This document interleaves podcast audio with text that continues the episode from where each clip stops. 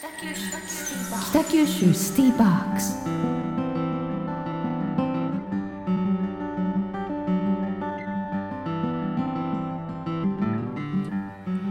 山本真理子のナビゲートフライデースペシャルパート1リラックスリニュー。時刻は11時21分になろうとしています。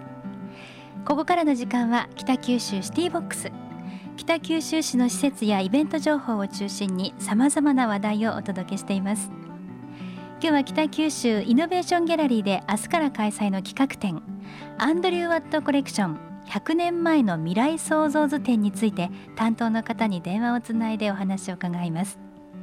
北九州イノベーションギャラリー広報担当中山正代さんです。中山さん。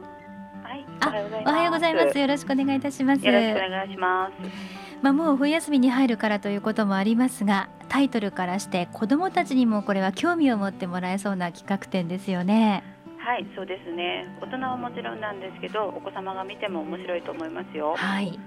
えー100年前の未来創造図展はイギリス人のアンドリュー・ワットさんという方が収集された約100年前の人たちが100年後すなわち現在がどのようになっているのかっていうのをいろいろ思いを巡らせて描いた当時のイラストをですね約200点ぐらい展示しています。はい、えもうそのそのイラストあ絵画ではなくてですね、はいあのいあのフューチャーイラストレーションと言われる未来画を描いたポスターとか絵はがきなどのイラストを展示しておりましてカラフルで楽しい雰囲気の作品ばかりなんです。えその内容もですね、えー技術の発達から人間関係の変化など、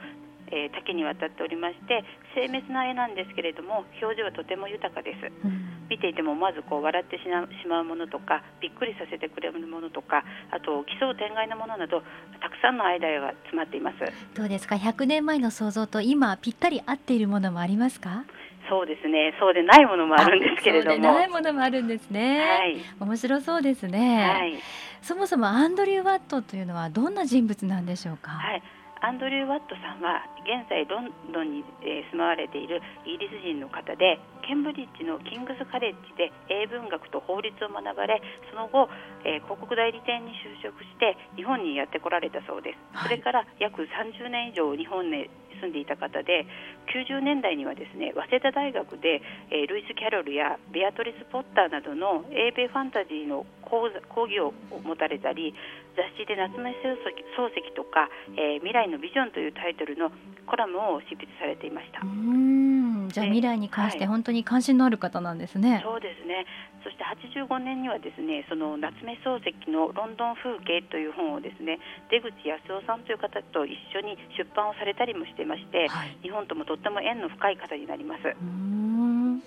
で今回のコレクションはそのワットさんが長年にわたって収集してきた西暦2000年という未来を描いた当時の未来画の中から特にまあ夢のある作品を選び出して展示しましております。はい、えー先ほどあのイラストはおよそ200点というふうに伺いましたけれども、はいどんなものがあるんでしょうか？そうですねポストカードとか絵はがきとか小さなものもありますし、まあ、雑誌サイズのものなど、えー大小の作品になっております。はいえーその内容、えー展示会場の方は、えー日常生活とか交通機関などの、え6つのカテゴリーに分けております。はいで例えば住まいの住まいの状況とか商業施設の変化を想像した作品をまとめていたり、えー女性の時代というカテルカテゴリーのコーナーでは100年後は男性よりのペットの方が大事な時代という 本当にもう今まさに的中してるかもっていうような想像ええされた絵もあります。当たってますね。そうなんですよ。面白いですね。はい、えー本当に興味が出てきましたが、はい。特に挙げるとすれば中山さんが思う見どころはどのあたりでしょうか？そうですね、もう全体的にあのいろいろたくさんの作品があるので面白いんですが、実際100年後の未来が今本当に先ほど山本さん言われたように実現されているのかはい。されていないのかっていうのも見ながらはもちろんなんですけども、ええ。その当時の人たちのすごい想像力の素晴らしいところとか、あと今じ私たち自身もその今から100年後の未来を同じような想像力を持って描くことができるのかっていうのを自分のこうイメージと比較しながら楽しんでもらうことがいいかなとは思っております。そうですね。あ今後100年ねはい、どうなるんだろうという想像もしながら見ると面白いですね。はい、携帯電話などは書かれているのかちょっと気になりますね。はい、そうなんです。さてそれから今回は関連展示も同時開催ということですが。はい、えー、同時開催で20世紀の予言という展示会も、えー、同じ会場内で行いますえー、同じよう未来創造図展と同じように20世紀のスタートの年今からまあ約100年前の1901年ですね、はい、こちらの、えー、放置新聞の記事に20世紀の予言と題された、えー、23個の予言が掲載されました。こちらの予言の中にもテレビ電話の出現とか、えー、通信販売ができるんじゃないかとかそういったことが予想予想されていまして、えー、またこの記事をもとにまた現在ちゃんとそれと実現されているかどうかとかいうのをですね対比しながらその現在その音響機器ですよね、えー、ラジオとかテレビとかそういったものの、えー、元になるような蓄音機を展示したり、うん、まあ、通信機器でいう電話機昔あのくるくるっと手回しでこう、お話しするような電話機などの展示をして、まあ、技術がどういう形でこう進歩していったのかっていうその初期の段階の過程なども見ていただくことができます。はい例えばあのこの寒い今の季節ですね、はい、多分使われている方も結構多いと思うんですけどもあの扇風機みたいな形をしたハロゲンヒーターってありますよね。あえー、あれが実は1927年頃のにもですね同じような形の本当にあこれは扇風機でなくてハロゲンヒーターっていうのがああったようなんでそちらのハロゲンヒーターのようなあの、えー、暖房器具もあの展示しております、まあ、単純に扇風機が暖かくなったらっていう想像なんでしょうね。そうですね。それでもう実際商品化もされて売られててまたここ何年間ぐらいですよねハロゲンヒーターがこう、ね、出てきたのは。でも実はもっと昔からそういったものは実はあったと。でも戦前になるんですよね。あそうですか。面白いですね。はい、はい